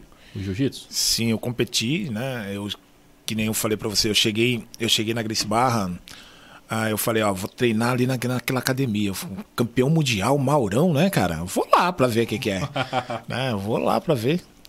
Aí eu em cheguei. Em dois mil e onze você já era o, o tetra medalha de ouro, tetra campeão paralímpico. Já, tá. já era tetra campeão paralímpico. Eu cheguei lá de kimono, sem patch, né, do Brasil. Sim. Cheguei com uma faixa branca. E fui treinar. Logo lá no começo do dia tinha o Thiago, tinha o Nebinho e tinha... O Cachaça era bem, bem jovenzinho, né, cara? A gente começou a treinar no treino das seis lá, depois foi chegando o Nandão, o Marcelo, fui coçando a cabeça, falei, caramba! Vai treinando ali, de boa, né, cara? De boa mesmo, sabe? De boa ali, treinando, é, prestando atenção. O Thiago me deu o primeiro aquecimento, né? Com aquela delicadeza toda, e fui treinar com ele. e fui, fui, fiquei ali um bom tempo de faixa branca, ninguém me conhecia. Eu falei, ah, como é que você chama? Antônio. Rapaz, é sério que os caras não, não, não, não ligavam você a, não, a tua ninguém ligou porque Não, ninguém ligou, porque eu cheguei de faixa branca. Sim, não, acho que a pessoa nem imaginava, né? Não, que era nem imaginava. Que tava ali, né? Aí teve uma entrevista na academia, o Maurão acho que tava indo pra, pra fora do país. Sim. Aí chegou um cara lá e falou assim, Tenório, você aqui, cara? Aí todo mundo olhou pra mim. Não é? Como assim, né? Como assim, cara? Aí o Maurão chegou perto dele assim e falou, que Tenório, cara? Esse é o Antônio. Não, esse aí é o Tenório, tetracampeão paralímpico. E você há um tempo treinando lá já? Treinando ali já, acho que vai fazer uns quinze dias, vinte Nossa, dias que eu tava treinando lá. Nossa, cara, isso deve ter sido... Pelé, não, é o Edson. Deve... É, é isso mesmo. Aí... Aí ele foi lá dentro, lá, pegou uma faixa roxa e falou, coloca essa, essa porra aí, cara. Foi a graduação mais rápida foi a que teve nessa história. Mais né, rápida, cara. Olha aí ele falou, foda. Coloca essa porra aí. Puta, que show. Aí eu coloquei bola. A faixa roxa, fui lá, né, fui fazer meu treino, fiz meu treino legal. Aí o Thiago falou, ó, vai ter um campeonato mundial e você vai participar desse campeonato mundial. Eu falei, caramba, campeonato mundial, de jiu-jitsu. E os caras me jogou só. Nessa furada, ó, que furada que eu Aí, você de faixa roxa. De faixa roxa. Tá. De faixa roxa. Falei, vamos lá, vamos lá ver, né? O que, que vai dar. Aí eu peguei, um belo dia, foi, ele me buscou, fui lá, fui, fui com ele. Uhum. Aí, primeira luta ganhei, segunda ganhei, terceira. Ganhei minhas lutas, campeão mundial de jiu-jitsu, cara. Você foi campeão mundial, cara? Fui campeão mundial de jiu-jitsu. Primeiro campeonato, campeão mundial de jiu-jitsu. Que isso? Faixa roxa. Aí, mas aí beleza. Pessoas com deficiência também? Não, não. No regular. Regular? No regular. Rapaz, produção. Anota isso aí. Antônio Tenório foi campeão mundial... Antônio Tenório, que é do judô, foi campeão mundial de jiu-jitsu lutando no regular. No regular. Faixa roxa. Rapaz. Aí eu voltei, fui promovido pra faixa marrom, cara. Olha o peso da situação. Que é uma antes da preta, né? É uma antes da preta. No jiu-jitsu. Fui promovido à faixa marrom. Aí, novamente, um campeonato brasileiro, teve um campeonato brasileiro. Só que os caras começaram a me ver, cara, como a figurinha, a figurinha do jiu-jitsu, né? A figurinha... A, a, como é que chama aquela figurinha? A carimbada, né? A carimbada. A, a carimbada, né, cara? Eu falei, puta... O cara ser batido. É, o cara ser batido ali. Aí quando eu entrei pra lutar, os caras começavam... Uh, uh, uh, Fúria Cega, vem aí. eu gostava... Fizeram o grito de guerra, pô. Fizeram o grito de guerra, cara. Eu falei, caramba, né, cara? Aí eu fui disputar o brasileiro, ganhei... Ganhei a minha a categoria e ganhei o absoluto. Também no regular? No regular. Aí Rapaz. eu... A gente voltou novamente pra Rio Preto, eu fui promovido à faixa preta. A minha história no jiu-jitsu foi meteórica. Não, praticamente, porque a, a faixa roxa já vem em quinze dias. Exatamente. Bom, mas também é, é, uma, é uma...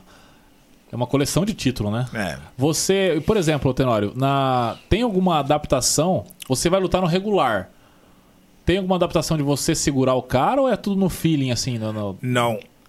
Nas primeiras vezes eles davam uma pegada pra mim, mas depois que eu comecei a jogar ninguém por cima, amigo, ninguém me dava pegada, cara. O cara viu que ia tomar desacerto. Ninguém me dava pegada, cara. Entendi, se vira nos anos trinta aí. Ó, oh, e você, então você esperava o cara fazer contato pra... Eu esperava ele, ele relar em mim pra me fazer a pegada. Hum, entendi. Apesar cara. que no jiu-jitsu ele pode pegar nas pernas, né, cara? É, tem... É, pode pegar na perna. Um dia eu fui, eu fui lutar contra um cara do B O P, o cara do B O P me pegou na perna, eu fui pra fora da área com ele. Aí eu voltei de novo pro meio da área, o juiz nos colocou no meio da área. Certo. Eu comecei a, a andar pra cima dele, pegou de novo na minha perna, eu falei, ah, dessa vez não vai não. Eu joguei ele lá fora. Tomou um desafio. Joguei ele lá então, fora, pô. Aí todo mundo, ó, oh, ele é judoca, ele é judoca, que não sei o quê. Eu falei, é... Paulo Pereira, igual é, fala aí, pô. Aí ele veio, já tinha, já, tava, já tinha dado uma queda nele, tava ganhando de dois pontos, né? Ele veio, puxou pro chão, aí eu acabei ganhando dele, já isso na faixa preta. Acabei ganhando o cara do B O P lá e... Aí desse dia pra cá eu não, eu não competi mais, porque... Criou um clima de confusão no ginásio, sabe, cara? Ah. Eu, a gente ia pra competir, mas tinha muita, muita rivalidade ali em jogo. Aí eu Entendi. falei, ah, não quero, não quero mais competir, eu sou judoca. Sou judoca, tô fazendo jiu-jitsu por lazer, porque eu gosto de fazer, é um hobby pra mim, eu gosto de fazer. Até hoje é isso, né? Eu faço jiu-jitsu porque eu gosto, porque cumprimento o meu judô também. Entendi. E ah. a gente tava falando até fora do ar aqui a respeito da... A gente conversou um pouco sobre a história do, do judô, né? Você tava falando que o judô ele veio do jiu-jitsu também há um tempo atrás, né? É, o judô, o judô ele veio do jiu-jitsu, como todas as artes marciais veio do jiu-jitsu, né? Sim. Ele foi fundado pelo professor Jigoro Kano, né? Uhum. E o sensei Jigoro Kano tirou as, quebra, as, as quebraduras, né? De, de articulações, de soco e, e colocou só mais coisas suaves mesmo de... de força do seu oponente para você usar ao seu favor. Entendi, perfeito. Cara, Tenório, é o seguinte, quantos anos você tá? Eu tô com cinquenta e um anos. cinquenta e um anos. A dúvida que não quer calar. Antônio Tenório, vem para Paris dois mil e vinte e quatro? O ciclo é curto, estou em, tô no páreo para Paris. Se Deus me permitir, eu vou, Teremos vou para Paris. Antônio Tenório em Paris? Vou tentar buscar minha medalha que eu deixei em Tóquio. Excelente. Você está em terceiro no ranking, você falou, né? Eu permaneço em terceiro no ranking ainda, quinta Paralimpíada, mas terceiro do ranking mundial. E você vai para o Mundial agora também nessa, nessa, nesse meio tempo? Mundial e Pan? Vou porque começa o ciclo, né? Começa o ciclo, eu tenho que competir primeiro aí para dentro do Brasil para ver ah, quem vai ser a, a seleção brasileira, mas eu tenho certeza aí que a gente vai estar tá dentro do, dos favoritos aí para estar tá fazendo esse ciclo ah, até Paris. Ah, que excelente, hein, cara? dois mil e vinte e quatro, então, teremos Antônio Tenório. Tem pergunta aí, produção? Vamos ver essa pergunta do pessoal aqui. Tenório, e... Bom, eu vou comer mais um torresminho do, do futuro. Do futuro. Ó, oh, Odimar, Odimar, pode batizar aí que é o torresmo do futuro, hein? Produção, bota pra mim aqui. Ah, o Augusto Bueno, uma pergunta boa. Ele perguntou aqui se o Tenório tem alguma medalha favorita. Carregada de sentimento, uma medalha que... Que faz recordar... Bom, todas faz recordar Cara, lá pra trás, né? Mas... Eu acho que... Eu tenho duas medalhas que me ensinou a, a, a ser atleta realmente. A, a de Atlanta e primeira. a de... A primeira. E quando eu trouxe a de bronze em, em Londres. Em Londres? Em Londres. Tá. Porque você volta com uma medalha de bronze, você fala assim, pô, uma medalha de bronze, né? Pô, é um feito histórico, né, cara? Mas aquela medalha... Você voltou desacreditado. É duro, cara. É a gente duro, entra cara. na mesma situação do, do brasileiro que a memória é curta, né, cara? Exato. Você fez um fato histórico, histórico, mas você volta pro seu país desacreditado, falando assim, por todo mundo que é do seu, do seu segmento, falando assim, pô, será que ele tem condições novamente de ir competir novamente? Certo, entendi, entendi. Onde que os caras te tiram tudo, cara, e mas... você tem que conquistar tudo de novo. Pelo... Você tem que recomeçar novamente. É bem o que você disse, é um ciclo mesmo de tudo, né? Não só um ciclo de treinamento, tem um ciclo para correr atrás de estrutura, de patrocínio, tudo isso nesse meio tempo. Exatamente. Ó, você... Eu tô com uma dúvida aqui, cara, porque você me disse a situação que você enfrentou todas as vezes que você voltou com medalha. Como que foi esse ano, então? que você ficou lá em quinto lugar e não trouxe medalha? Esse ano aqui a gente já está sofrendo algumas coisas, né? A gente perdeu todos os patrocínios novamente. A gente está em busca de renovar com a Petrobras, que é uma, foi uma parceiraça nossa. A Petrobras Sim. é uma parceiraça. Eu acho que ela vai me apoiar novamente para chegar em Paris. Eu estou contando com esse apoio, mas eu perdi um dos patrocínios mais velhos que eu tinha, eu perdi. Entendi. Então tem que remar é. tudo de novo, cara. Tem que remar tudo de novo é duro e pra chegar. Caramba. O que a gente conta muito aí é com o apoio do governo federal, né? Sim. Que a gente está garantido mais por um ano aí. Mas os patrocínios particulares mesmo, eles vão, se você não trouxe resultado, eles vão deixando você. Vão deixando você de lado, não importa o que você já fez pelo esporte. Não né? importa o que você já fez. Ô Tenório, você nesse tempo todo de atleta, cara, você tinha alguém que cuidava dessa parte financeira e burocrática para você, para você só se dedicar ao treino, ou é você que faz tudo? Não, sou eu que faço tudo. Né? Fecha os contratos, tudo? Sou eu que faço todas essas coisas aí. Né? Entendi. Apesar que o Comitê Paralímpico... A... O dinheiro não chega diretamente de, de alguns patrocínios para a gente, passa por eles primeiro. Sim. E eles escolhem para quem ele vai destinar os patrocínios. E é aleatória essa escolha ou de acordo com algum ranking? Você sabe? Cê... Cara, é, é meio de acordo com o ranking, né? Entendi. Colocação do cara ali e tal. Uhum. Ó, eu quero que você fala para a gente da, da tua academia. Você tem uma academia em São José do Rio Preto. Exatamente, é a B um Impacto Esportes. B um Impacto Esportes. Fica na Cenobelino quinhentos e nove. Exato. Exatamente, né? A gente está né? lá com funcional, musculação, jiu-jitsu, judô. Com uma área de mil metros lá para todos os atletas de Gigante, São José do Rio eu Preto. Tive lá, eu tive lá, conheci uma baita área, cara. Uma academia é, grande, bem localizada, fácil acesso para todo mundo. E ó, você tá aí, você não sabia, mas o Tenório tem uma academia em Rio Preto, cara. Você pode treinar na academia do Antônio Tenório. Olha só que top. Tem aprender um... judô lá de verdade. É, exatamente. A gente tem um... Não, assim, de verdade, de verdade, eu não sei. Mas você vai estar entre os melhores judocas lá, com certeza. Porra, que legal. A gente tem uma área lá de duzentos metros de tatame lá para você desfrutar da arte suave. Porra, legal, cara. Ó, oh, e você... Eu percebi que tinha uma molecada lá, né, treinando. Você... Nessa tua carreira, você já, já identificou algum...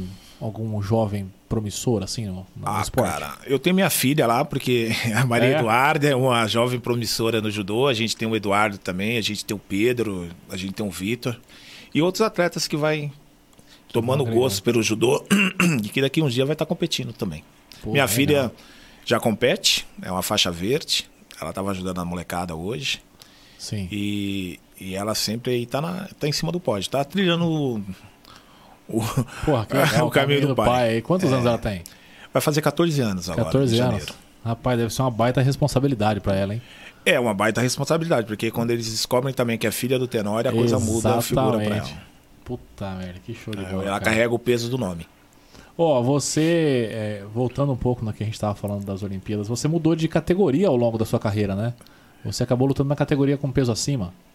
É, não, eu, eu, eu já fui de setenta e oito quilos, Sim. depois passou para oitenta e seis, noventa. Eu fui a primeira, a primeira Paralimpíada minha foi até noventa quilos, a segunda também até noventa quilos, a terceira Paralimpíada minha eu já subi para cem quilos, a quarta Paralimpíada eu subi para cem quilos e essa última disputei nos cem quilos também. cem quilos também? cem quilos. Que é meio pesado? Meio pesado.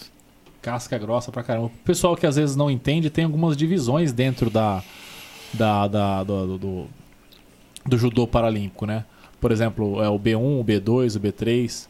Você podia explicar pro pessoal mais ou menos como é que funciona isso? O B um sou eu que não enxergo nada, né? Esse tá fudido mesmo, que não enxerga nada. Sou eu. Só o... vai lutar com pessoas que não enxergam nada. Não, ele, tá. enx... não, ele vai lutar com um B dois, com um B três. Um B dois ah. ele enxerga a mais de vinte metros, um B três a quase trinta metros. Ah, entendi. Então quer dizer que um B três ele... Ele é quase um dito normal. Se você usar um óculos e você acompanhar de outra... Uh, hum. é, algum outro problema no, no, no seu olho, você é um B três. É um B três. É um B três. Entendi. Dá para fazer correção e a pessoa tem uma vida comum, assim. Comum. Pra, Ele pra enxergar. Tem B três nossos aí que, são, que levam a vida tranquila. O... Cara, nesse, nesse teu tempo, nessa tua trajetória de, de... São quantos anos de judô, então? Você já fez a... São anos, quarenta e três anos, vai fazer quarenta e quatro anos de judô. Qual que é o, o momento que você acha que foi o mais difícil da tua carreira? O pior momento que você enfrentou? O pior momento, cara, quando eu enfrentei? Oh, o pior momento pra mim é quando você tem que provar pro próprio grupo seu que você é capaz. As Esse pessoas é um dos... que estão à sua volta. Estão né? à sua volta, mesmo com a sua história, a pessoa olha para você e fala assim, hum, né? Puta, cara. Que você é capaz, que não respeita a sua história. Né? Então, eu acho que é um dos piores momentos dentro do, do esporte, para qualquer atleta. Pessoas que teriam que ser as primeiras a acreditar. A acreditar, né? E te abraçar e te apoiar, porque, né? E qual que é aquele que você considera o seu auge assim no esporte? Meu auge? O meu é. auge, com certeza, foi minhas medalhas. Minhas seis medalhas foi o meu auge. Se eu tivesse hoje uma medalha, as coisas estariam bem diferentes. Se tivesse trazido uma de Tóquio. Exatamente, as coisas estariam bem diferentes para mim. Né? Então, como eu não trouxe uma medalha, a gente fica mais uma ali. Cara, então ah. a gente às vezes está assistindo em casa, não sabe o, qual, o quanto é importante uma medalha. Um terceiro para um quarto lugar, por exemplo. Exatamente. Muita gente fala assim, ah, parabéns, foi lá, representou, isso que é importante. Não é. No alto rendimento, não. No alto rendimento, o que importa é o seu resultado. É o seu resultado e trazer é. o resultado. No alto rendimento é o esporte mais que exclui pessoas. Cara, interessante isso. É forte isso, hein? Realmente, é, cara. O que mais exclui pessoas. E se você não tiver força para dar a volta por cima, você... Você sucumbe, né? Sucumbe ali. Vai morrer na praia. E a tua carreira foi praticamente isso, né? Foi, foi, foi volta por cima e em cima de volta por cima. Ainda, exatamente. Cara. Eu acho que desde noventa e seis a gente tá provando aí que a gente é capaz, que a gente sabe se reinventar. E novamente a gente vai se reinventar. Eu pedi até para fazer a, a, a, a nossa camiseta com uma fênix... É, voando em direção do sol. Porque a gente vai se reinventar novamente. Né? Ela sai de trás do Monte Fuji com o símbolo da B um Impact Sport voando em direção do sol. Porque a gente vai se reinventar novamente, a gente vai reviver novamente. Com certeza, cara. É. Com certeza. A gente vai estar tá acompanhando aí para poder aplaudir junto, como sempre aplaudiu. Porque eu até falei para ele aqui, produção. É, eu sou fã, cara, da carreira dele. Eu, sou, eu tô hoje aqui entrevistando um cara que eu sou fã. E para mim é uma... É uma... É um orgulho, é um orgulho imenso, cara. É, e ó, obrigado. Quando você olha pra tua carreira assim, qual que é o sentimento que vem na tua mente? Cara, olhar, olhar assim, eu não, não, não olhar... consigo, né?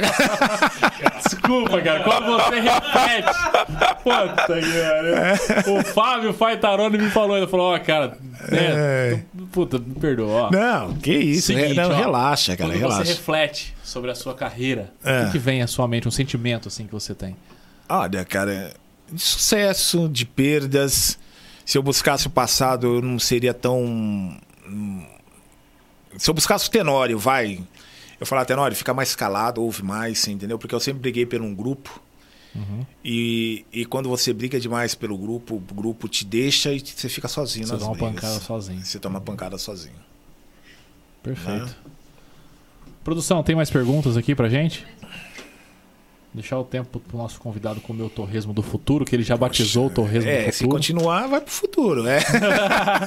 Se pegar muito pesado, vai, vai pro futuro, futuro rapidinho, né? Futuro. Produção, acorda pra mim. Vamos ver aqui o que a gente tem de, de perguntas.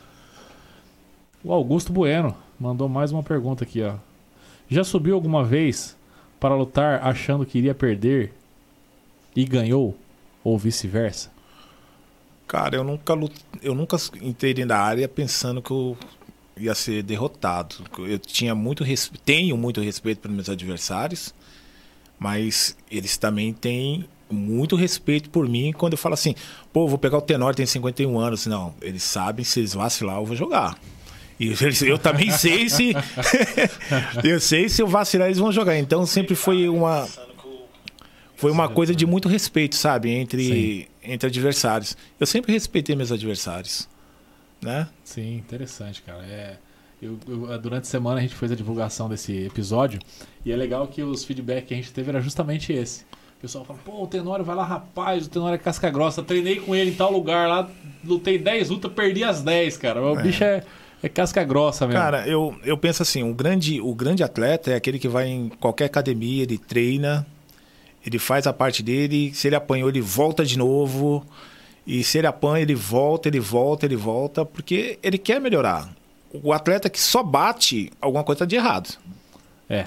Alguma coisa tá de errado. Ou na academia, ou ele é muito forte, alguma coisa tá de errado. Né? E quando ele apanha, ele para.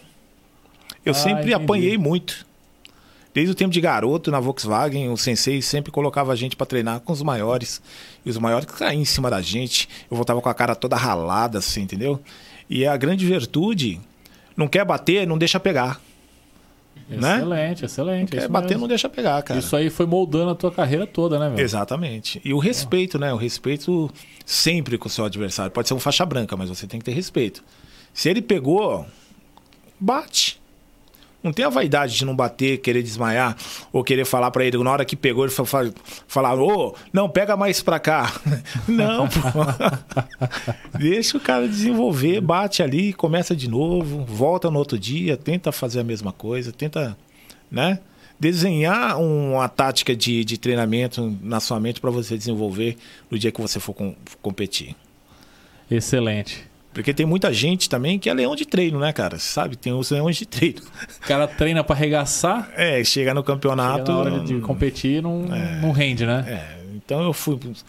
Eu sou da seguinte fase, né? Eu sou... Posso apanhar, vou... Apanhei muito na Gracie. Eu acho que tem atletas lá que eu nunca passei a guarda dele, que nem a do Nandão, né? De outros atletas ali que são muito bons. Legal, hein, mas cara? Eu sempre tive respeito por eles, sabe? Sempre fui, fui para aprender e vou para aprender. Né? Porra, legal. Eu vou para aprender. Tenor, lá na tua academia, lá, você dá aula lá também? Você para aqui em Rio Preto? Você, como é que funciona a tua vida hoje em sempre dia? Quando eu tô em Rio Preto, eu, eu paro para dar aula para aqueles meninos, porque eles são, assim, uma bênção de Deus, né, cara? Você vê um menino te dando um abraço, evoluindo no seu dia a dia... É muito bom. Eu achei legal aquilo que a gente tava conversando antes de entrar no ar aqui, a respeito da... De você é, retribuir o que o esporte te proporcionou, né, cara? Eu acho isso muito legal, mano. É, cara, a gente, a gente faz um projeto... É um projeto, né? Porque o valor que a gente cobra lá é ilusório. É cinquenta reais uma criança, né? Praticamente não é nem o custo. Não é nem o custo. Hoje uma academia, a mais barata de Rio Preto, acho que é cento e cinquenta reais, né? E a gente faz um projeto lá voltado para as crianças...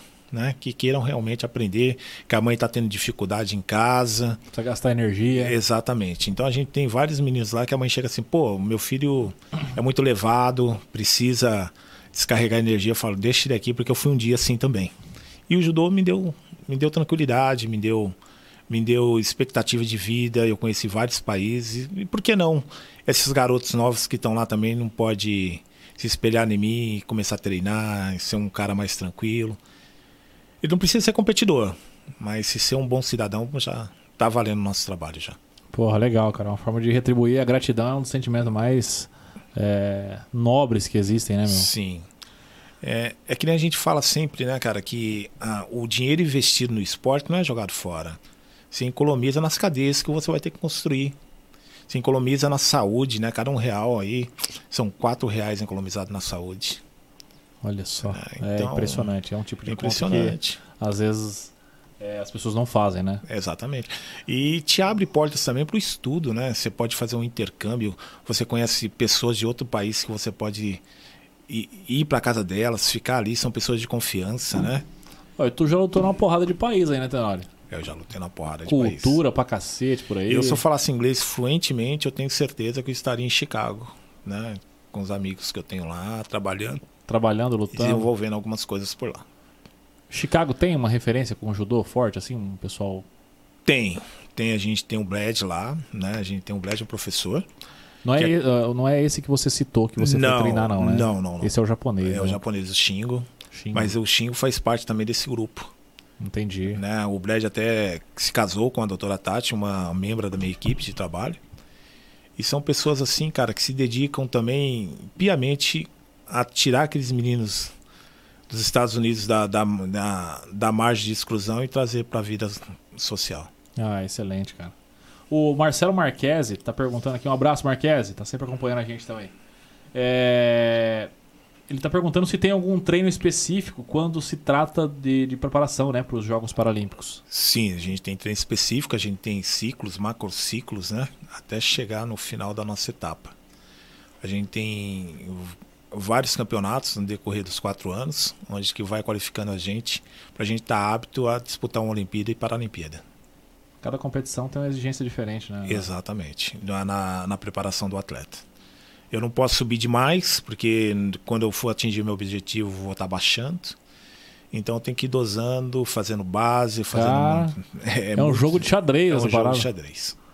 eu quero atingir meu objetivo no Mundial. Então, começo devagarzinho para atingir meu objetivo lá em dois mil e vinte e três, entendeu? Entendi, porque você atingia antes, depois é só... É, é só queda, caindo, né? Vai caindo. É o famoso daqui pra frente é só pra trás. Exato. Entendi, porra, tem uma, uma jogada de xadrez muito tem. Foda aí. Às vezes você traz a medalha de ouro pra cá e não é valorizada, mas tem muito suor ali por trás disso, né? Tem, tem... Pelo amor de Deus. É, não só o suor, né, cara, mas tudo que você deixa a sua família, você se abdica de muitas coisas, de, de, de ir no aniversário, você é o chato da, da festa. Da festa. Porque você não pode tomar um copo de cerveja, você não pode comer um torresmo do futuro. Você vira o chato, cara. É, entendi. Você vira o chato. Entendi. Ó, é... mandar um abraço pessoal do chat aqui. O Tenório, a gente tem uma, uma tradição aqui, cara, que se você tiver alguém para indicar que você queira que presencie aqui com a gente esse podcast, que participe desse podcast... Eu vou pedir para você falar daqui a pouco. Vai pensando. Se tiver alguém, beleza. Ah. Se não tiver, não tem problema. Eu vou mandar um abraço pessoal aqui, você vai pensando aí. Tá bom. Se quiser comer um torresminho do futuro... Eu vou comer, vou comer, água, vou comer, vou comer, vou comer torresminho do futuro. Torresminho do futuro é sucesso demais. Rapaz! Um abraço aí para todo mundo que tá acompanhando a gente. Gustavo Talharo, Alexandre Voltão, um abraço para vocês aí, Maria Zoraide. Todo mundo que tem acompanhado aí, o Igor, aí, um parceiraço nosso lá do Espírito Santo, que está acompanhando aí também, também luta. Uh, César Carles, Tenório, maestrão, diamante da nossa Rio Preto. Ó, oh, César Carles é parceiraço aí do Fábio Silva, meu irmão. O Alexandre voltando, todo mundo aí, sintam-se abraçados aí. Obrigado pela moral de todos vocês aí que estão sempre comparecendo com a gente, hein? O Zanuto aí acompanhando também. Um abraço para todo mundo que tem prestigiado o nosso podcast. Ó, e não se esqueçam aí, ó, lembrem-se, cara, se inscreva no canal. É importante demais aí para a gente continuar mantendo um conteúdo de, de qualidade para vocês. É de extrema importância. Já dá o like aí, deixa o like, porque o like, o algoritmo do YouTube entende que esse conteúdo tem relevância e ajuda a fortalecer também o canal. É extremamente importante. Eu quero também lembrar aqui, É, do nosso sorteio, cara, nesse final de semana aí, esse kit da Quiks, arroba loja Quiks Sportwear, fica lá no shopping é, Cidade Norte, em São José do Rio Preto. Cara, é o estilo de, de, de roupa lá que eu gosto, hein, produção? Lá é Sportwear, cara, eu que sou meio pato, nado, ando, voo. É, tipo, se... Eu, né, meu, eu, por que eu vou ser ruim em um esporte só se eu posso Você ser ruim num monte, entendeu? Monte, então, é, é eu... Se joga. Surfa, joga bola, é, é, o verdadeiro, de skate, é o verdadeiro atleta, né? É. Então lá tem a roupa que você precisa para todos os tipos de, de esporte que você pratica e também a moda casual. Cara, é, fica lá no Shopping Cidade Norte, é uma loja que dispensa comentários aí. E você vai levar esse kit, depois entra no nosso Instagram. Um dos requisitos é se inscrever aqui no canal, então se inscreva aqui no canal. Vai lá pro Instagram depois que eu vou colocar lá quais, quais vão ser as regrinhas. Que domingo a gente vai sortear esse kit aí. Lá pelo Instagram, beleza? Maravilha. Tenório, cara, eu gostaria de, de agradecer a tua presença, cara. Mas você pensou aí em quem que você indicaria pra estar aqui? Cara, não, de imediato, hein?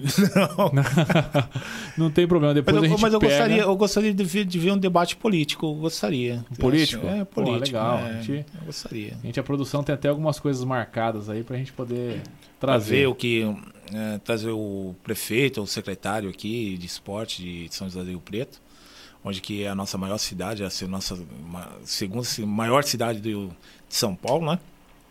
Pra dizer o... O que, que eles planejam. Projeto para o futuro, né? Futuro. Legal, show de bola. Seria, seria, seria muito bacana. Show de bola. Fica a sugestão. Cara, eu quero imensamente agradecer, cara, a tua presença, por ter aceito esse convite aí, de vir aqui compartilhar com a gente a tua experiência. E dizer que as portas do nosso podcast estão sempre abertas, cara. Pô, obrigado, né, cara? Eu acho que eu só tenho que agradecer ao detetive que acabou me indicando aqui. Fico muito agradecido mesmo. A todos que vieram aqui, o Bruno... Detetive foi unânime aí, está indicando meu nome. Sim. Mandar um abraço novamente aí a todos da Gracie Barra, a esposa do nosso saudoso Maurão, a filha dele também, e a todos os atletas da Gracie Barra, os alunos da B um Impact Sport, os atletas também de judô e de jiu-jitsu da, da, da B um Impact Sport, Meu grande abraço. E aqueles ainda que não assistiram Tenório e os Sonhos de Judô, tá lá, tá na maior, nas melhores plataformas das nossas mídias digitais. Excelente, excelente. Ó, Tenório, um sonho de judô, é isso? Exatamente. É, nos, nas, nas plataformas aí de streaming, cara, acompanha lá que é excelente, cara. Eu recomendo pra vocês. É a trajetória aí, conta a, a viagem que eles fizeram a, a, a Tóquio, né, pro Japão. Inclusive treinaram lá, né, Tenório? Com a Sim. seleção paralímpica do Japão também. Exatamente. É muito interessante, cara. Não deixe de assistir. Foi lançado esse ano. É... Bom, sei lá, Globoplay, tem, tem tudo. O Globoplay lá. Globoplay, isso. Isso, exatamente. Acessa aí e assiste, cara. É, vai ter muita coisa disso que a gente falou aqui, né? Conta é. bastante da história, da preparação também para a Tóquio, né, Tenório? Exato. É bem legal, cara. E agora um novo ciclo, né? Começa. Até Paris, começa... E aqueles que puderem seguir também a gente lá no, no Instagram, segue lá, Tenório Judoca. A gente também tem um canalzinho no YouTube lá, não é que nem o seu, mas a gente até parece, tem algumas coisinhas lá do Instituto Antônio Tenório que a gente está postando lá. Pô, excelente.